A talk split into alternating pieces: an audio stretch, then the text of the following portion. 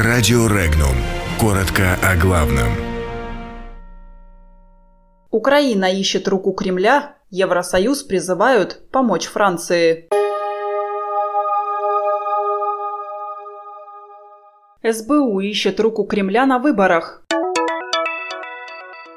Морской старт перебазируется из США на Дальний Восток.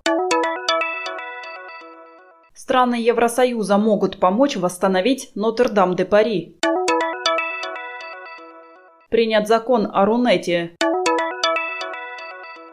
Ростовчане боятся, что бесплатная медицина канет в лету.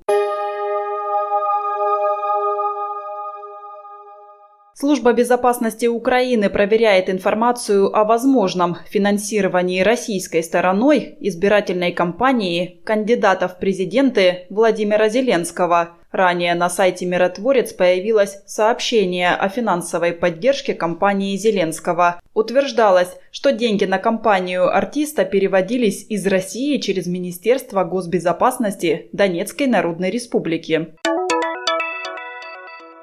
Старты с американской платформы практически невозможны, поскольку соглашение предусматривает пуски российско-украинской ракеты «Зенит», производство которой было прекращено в 2014 году. При этом, если новый договор удастся заключить, то для получения необходимой лицензии Россия должна будет раскрыть США техническую документацию по новой ракете. Москва на это не пойдет.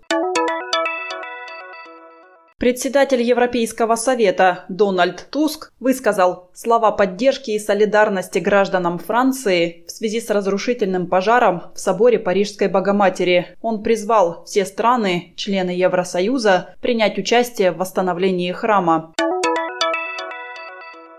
Госдума в третьем чтении приняла закон о российском сегменте интернета. Законом, в частности, определяются необходимые правила маршрутизации трафика. Создается возможность для минимизации передачи за рубеж данных, которыми обмениваются между собой российские пользователи. Определяются трансграничные линии связи и точки обмена трафиком. Их владельцы, операторы связи, обязываются при возникновении угрозы обеспечить возможность централизованного управления трафиком.